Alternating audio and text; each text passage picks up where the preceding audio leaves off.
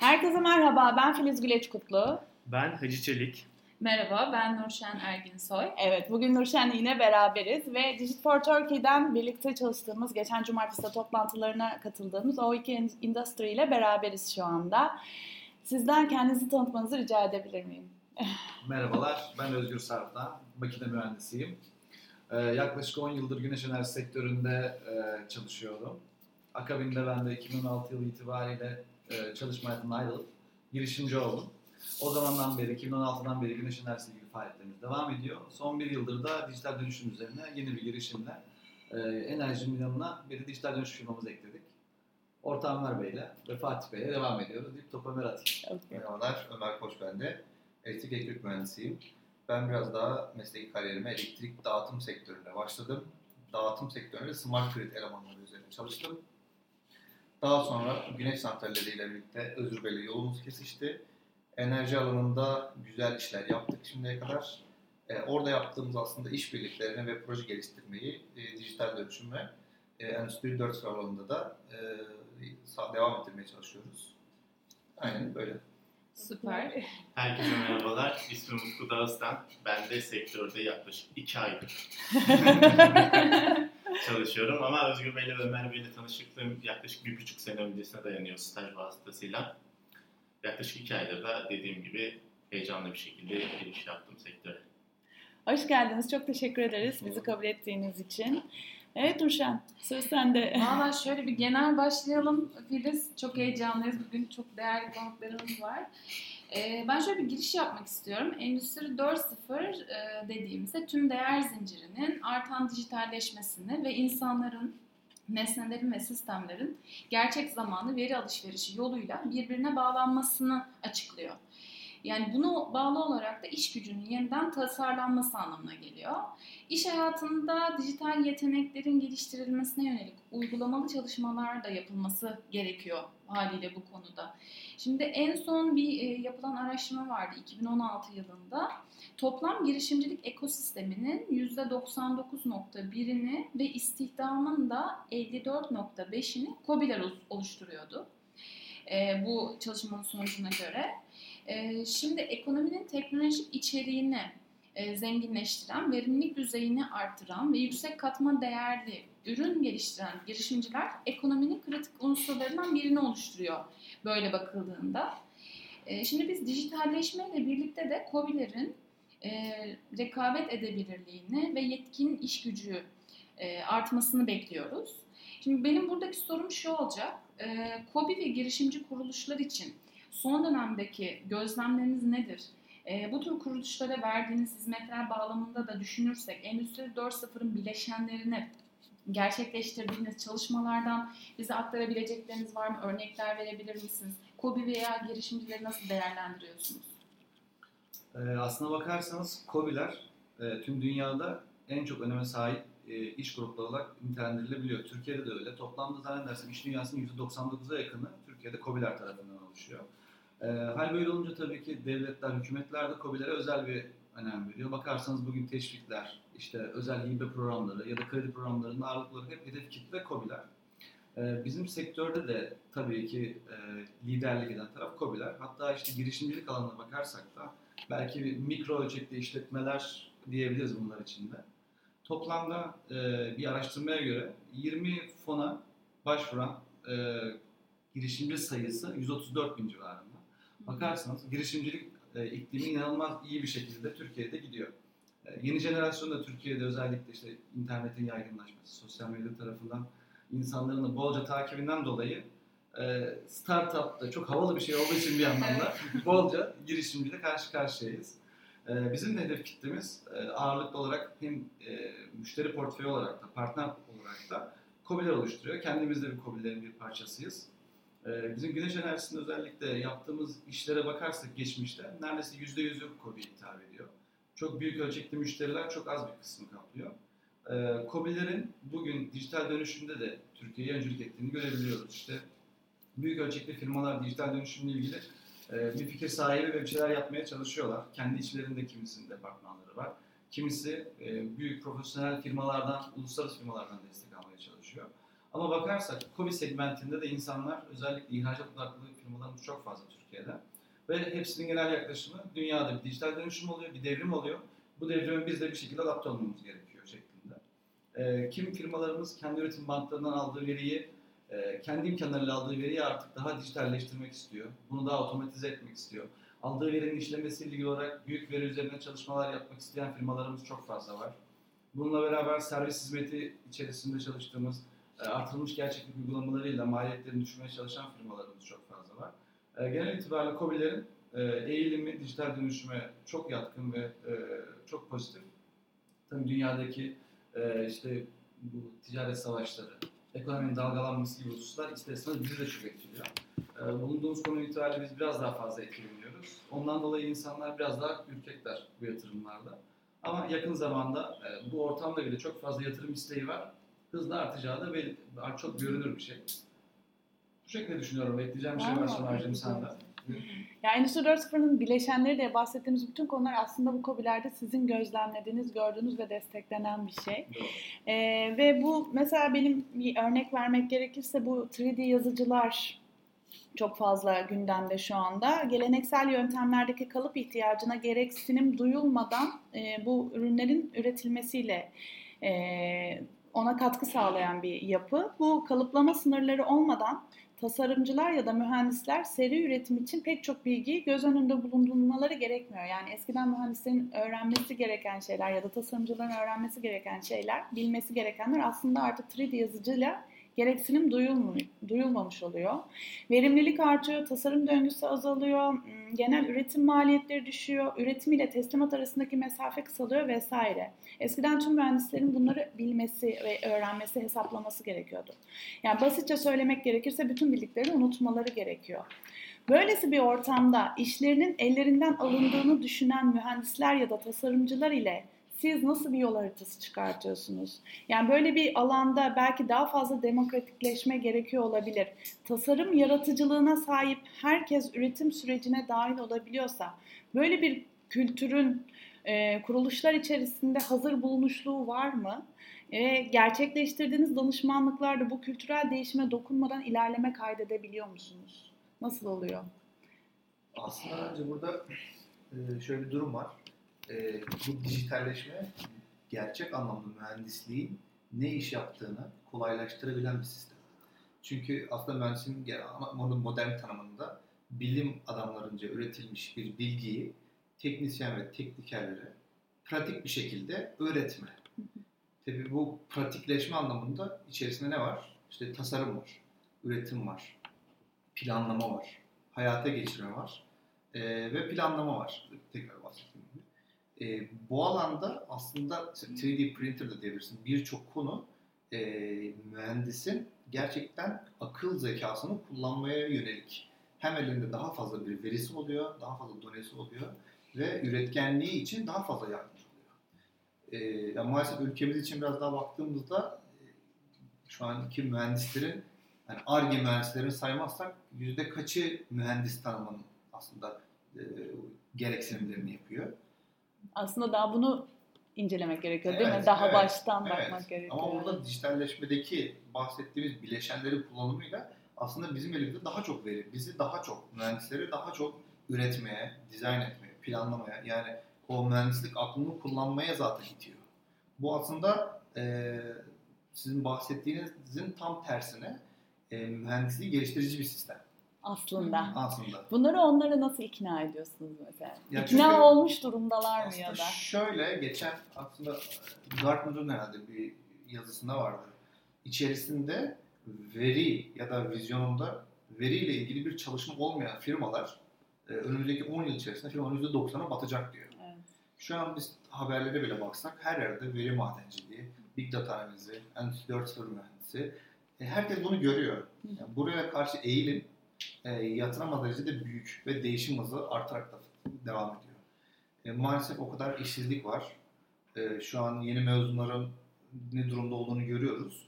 Herkes biliyor evet orada bir ışık var. Herkes bu tarafa gitmek zorunda.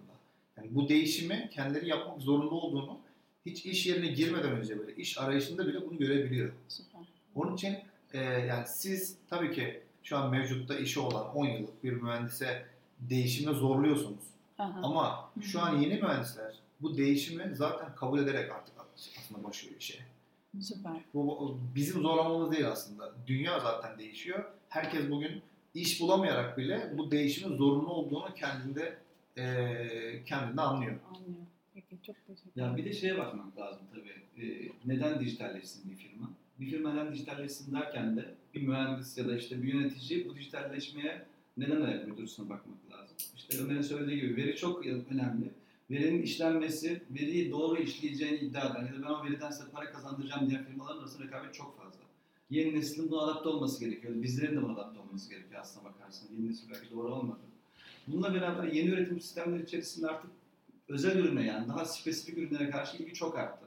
Bugün biz oturduğumuz yerden işte artık arabanın işte şu özelliğini seçiyoruz ya da ne bileyim alacağımız herhangi bir çocuğumuz alacağımız oyuncağın bile özelliğini ona spesifik olsun, ona özel olsun diye seçmeye çalışıyoruz. Geleneksel üretim yöntemlerine bakarsanız her şeyin standart olması daha konforlu. Ama bugün artık daha özele doğru gittiğimiz için insanların da çok yönlü olması gerekiyor.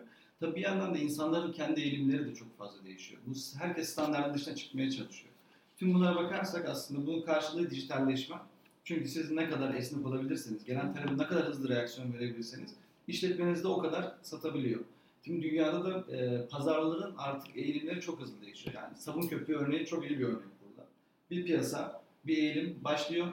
İnsanlar çok rağbet gösteriyor ama bir bakıyorsunuz bir hafta sonra o artık talep edilmiyor. Ve siz bir hantal fabrika olduğunuzu düşünün. Ürettiniz, insanlar buna çok eğilim gösterebiliyor. Türkiye'de çok şey var ya, birinin yaptığını herkes çok kopyalıyor. Ama bir bakıyorsunuz ki artık böyle bir pazar yok. Ee, insanların da işte bunu sadece mühendisler değil, teknisyenler diyebiliriz, yöneticiler diyebiliriz. Herkesin e, bu çeviklik yapısı içerisinde Aha. dönüşünün kendisinin de böyle olması gerekiyor. Hani böyle olunca tabii daha vizyon sahibi, daha şartlara ayak uydurulan ya da bir gün sonrasında, bir ay sonrasında, bir yıl, on yıl sonrasında ne olabileceğini daha tahmin edebilen, öngörebilen insanlar olmak gerekiyor. O da hepimizi çok hızlı bir şekilde değiştirecek. Bu yola doğru gidiyorlar. O zaman Gidiyor. böyle bir şey var. De Evet, çok en çok kullanılan son dönemde laflarından bir tanesi değişim çok hızlı değişiyor. Değişimin hızı bile daha hızlı değişiyor bu saatten. Çok hızlı. Yani bunu böyle tekerleme gibi oluyor.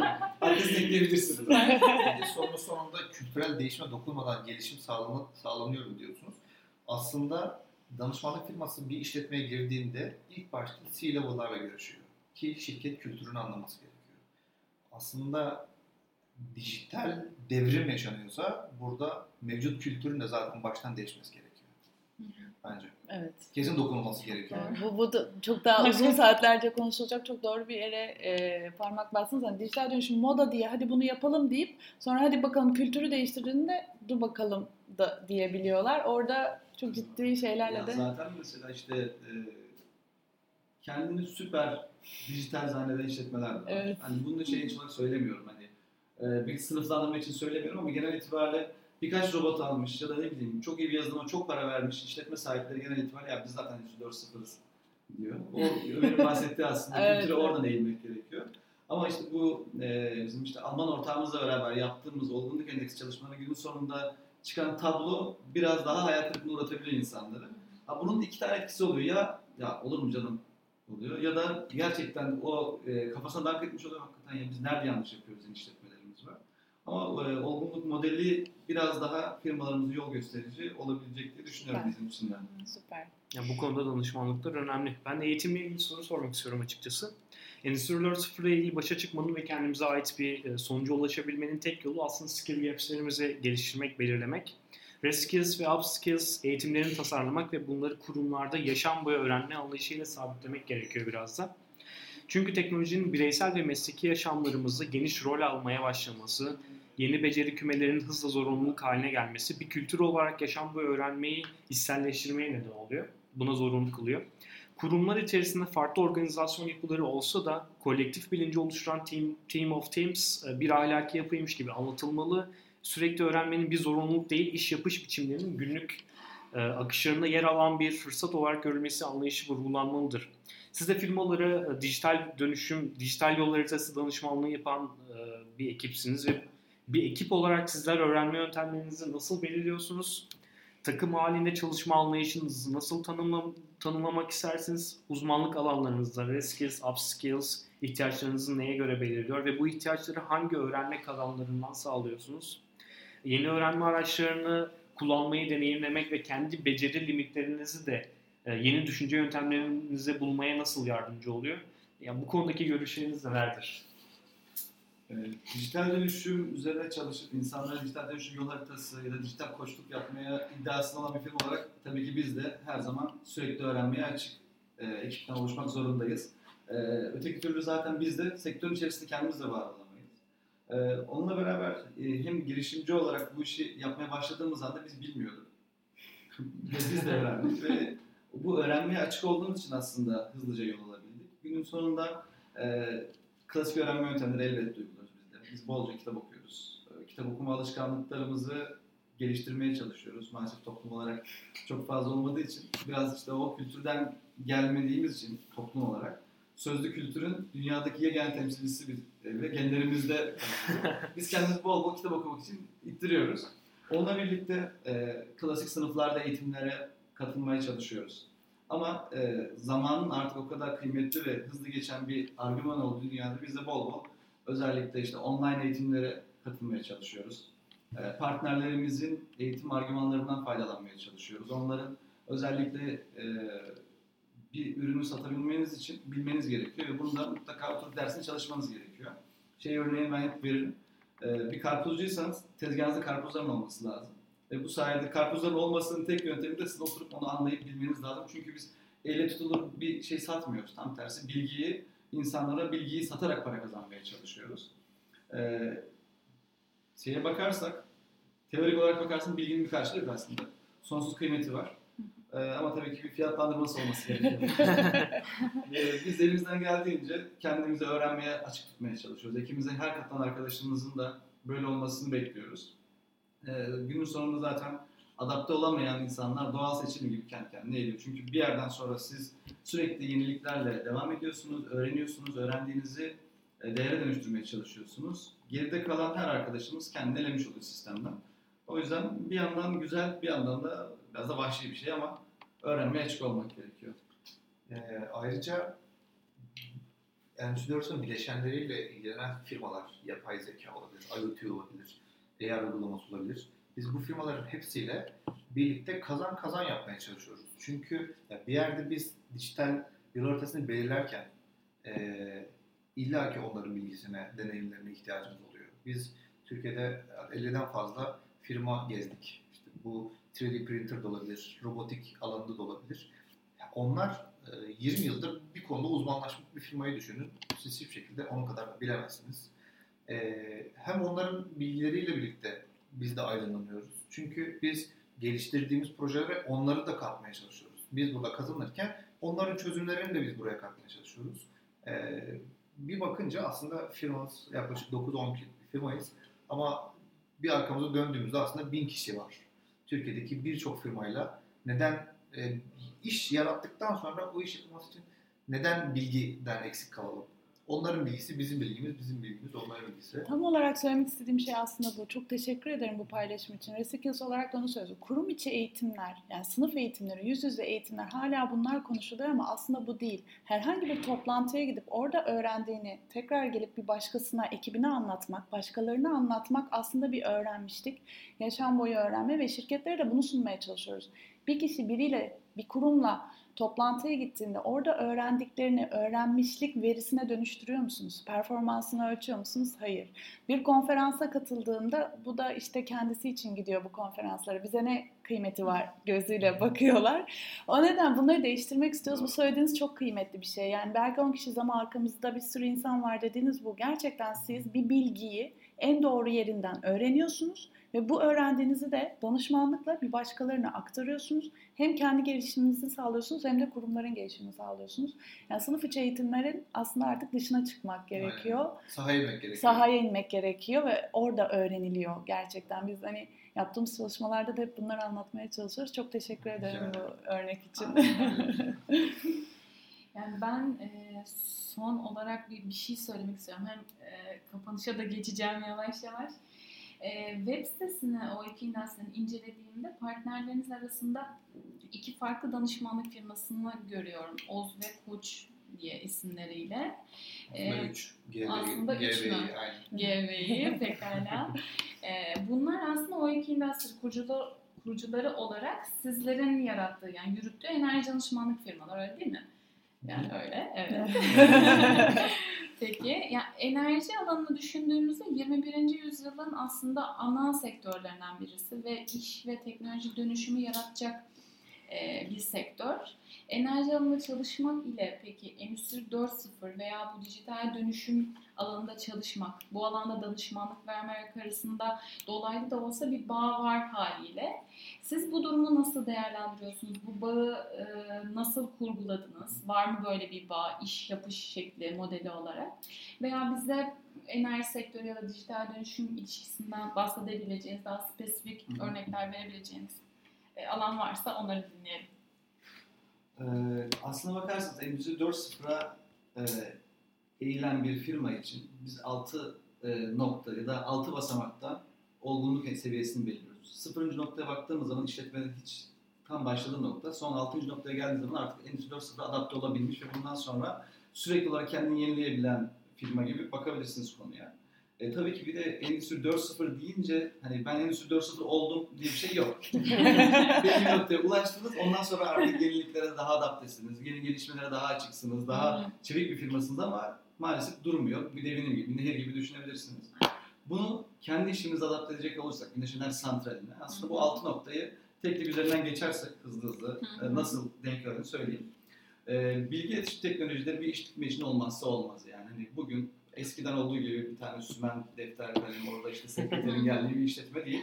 Artık her şeyin dijitalleştiği, bilgisayarla birbirine bağlantılı olduğu bir sistem düşünürseniz bizim santrallerimiz de öyle.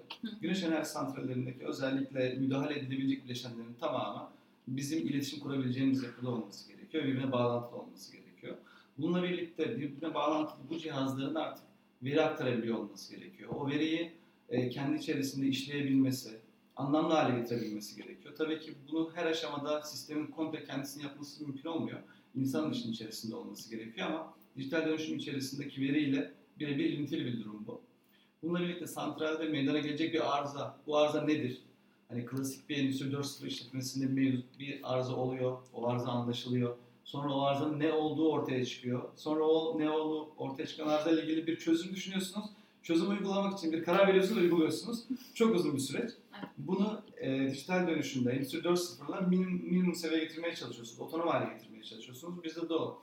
Bir güneş enerji santralinde olan bir arıza ile santralin devreye dışı kaldığında bunu algılaması, kendi belli periyotlarla devreye almaya çalışması, bize bir raporlama yapması aslında bir dijital dönüşüm. Tam yaptığımız şey santrallerde de yapmaya çalıştığımız, yapmaya başladığımız bir konu. Bununla beraber kendi raporlaması, artık sistemde ne oluyor, ne zaman oldu, ne zaman bitti gibi otomatik raporlaması, insanların yatırımcısından uygulayıcısına kadar sistemi görebiliyor olması yine dijital dönüşüm içerisindeki bir şey. Ve akabinde de artık sistemin e, öngörülebilir hale gelmesi. Yani yarın bir gün bizim işte sistemde dönüştürücülerin bir tanesinde bir arıza olabileceğini bize önceden haber verebiliyor olması. Kestirimci bakımında işletmelerde bolca var biliyorsunuz. Bizde de bunu güneş santrallerinde olabiliyor olması gerekiyor.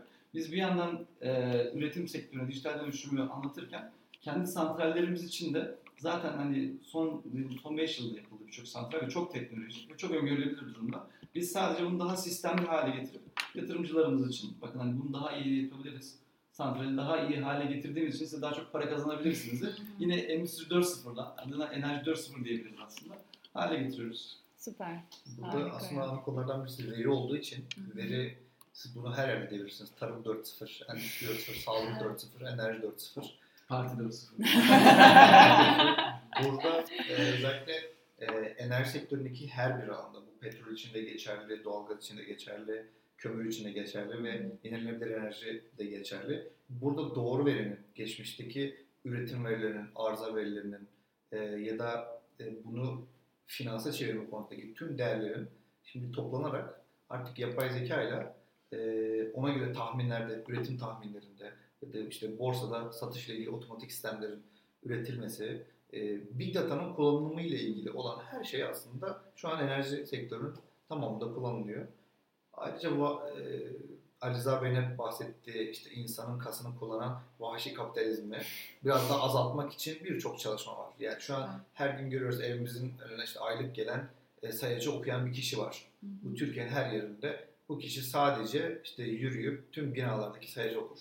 Bundan yaklaşık 4 sene sonra ya da 5 sene sonra minimum yani maksimum e, artık bu sayaçların tamamen e, otomatik olarak okunup, raporlanıp ve doğru bir şekilde e, kullanılması gibi bir çözümler var. Bir tane örneklerden bir tanesi mesela. Süper. Buna kim Harika. karşı gelebilir? Ee, bitiriyoruz aslında ama Utku hiç konuşmadı. Ben ona da bir e, e, söz vermek istiyorum. Tamam. Ee, en azından şunu sorayım. Hani seni bu alana iten ne oldu? Senin çekici, sana çekici gelen şey Ee, neydi? Açıkçası şundan bahsedeyim. Ben lisans eğitimimi enerji sistemleri mühendisliği üzerine yapmıştım. Ee, üniversiteyi okurken de öğrenciler ister istemez bir yanılgıya düşüyor. Bu yanılgıda belli bir spesifik konu üzerine eğitim aldıkları için ben mezun olduğumda sadece bu konu üzerine çalışacağım. Daha fazlasını öğrenmeme çok da ihtiyacım yok olarak düşünüyorlar. Aslında Endüstri 4.0 üzerine ben ben de e, üniversite 3. sınıfa kadar çok da ilgilenmiyordum. Okuyordum tabii, takip ediyordum. Ama ileride ben bu işi yapabilirim gibi düşünmüyordum. Ee, Özgür Beyler ve Ömer Beyler bu işin bu sektöre girdikleri zaman, Avok Industry kurulduğu zaman e, ben de onlarla iletişime geçmiştim. Ee, ve kafanızı kaldırdığınız zaman mezun olup da özellikle üniversiteden bitirip de kafanızı kaldırdığınız zaman gerçekten de ucu bucağı olmayan e, bir sektör ve e, dünya görüyorsunuz. Yani sadece spesifik aldığınız konu eğitim üzerine ilerleme, ilerleyemeyeceğinizi ve Endüstri 4.0 veya farklı sektörlerde de bilgi sahibi olmanız gerektiğinizi görüyorsunuz. Bu sebeple de daha ben belki biraz yolun başındayım, daha emekliyorum bu konuda ama e, hatta eğitim sürecindeyim hala, üniversite bitmedi diyebilirim. Şu anda Endüstri 4.0 üniversitesini okuyorum. Öyle bir Aa, Çok güzel. Evet. Yaşam boyu Yaşam boyu öğrenme. öğrenme. İlk adımları. Canlı örneğim yani bu konuda. Evet. Çok teşekkür ederiz. Ee, Nurşen ne yapalım? Kapatıyoruz değil mi? Kapatalım artık. Vallahi Aynen. Harika süper bir muhabbet oldu. Çok, Enerjinize sağlık, emeğinize Biz sağlık. Çok teşekkür ederiz. Görüşmek Çok üzere. Kendinize iyi bakın. Çok Hoşçakalın. Bay bay.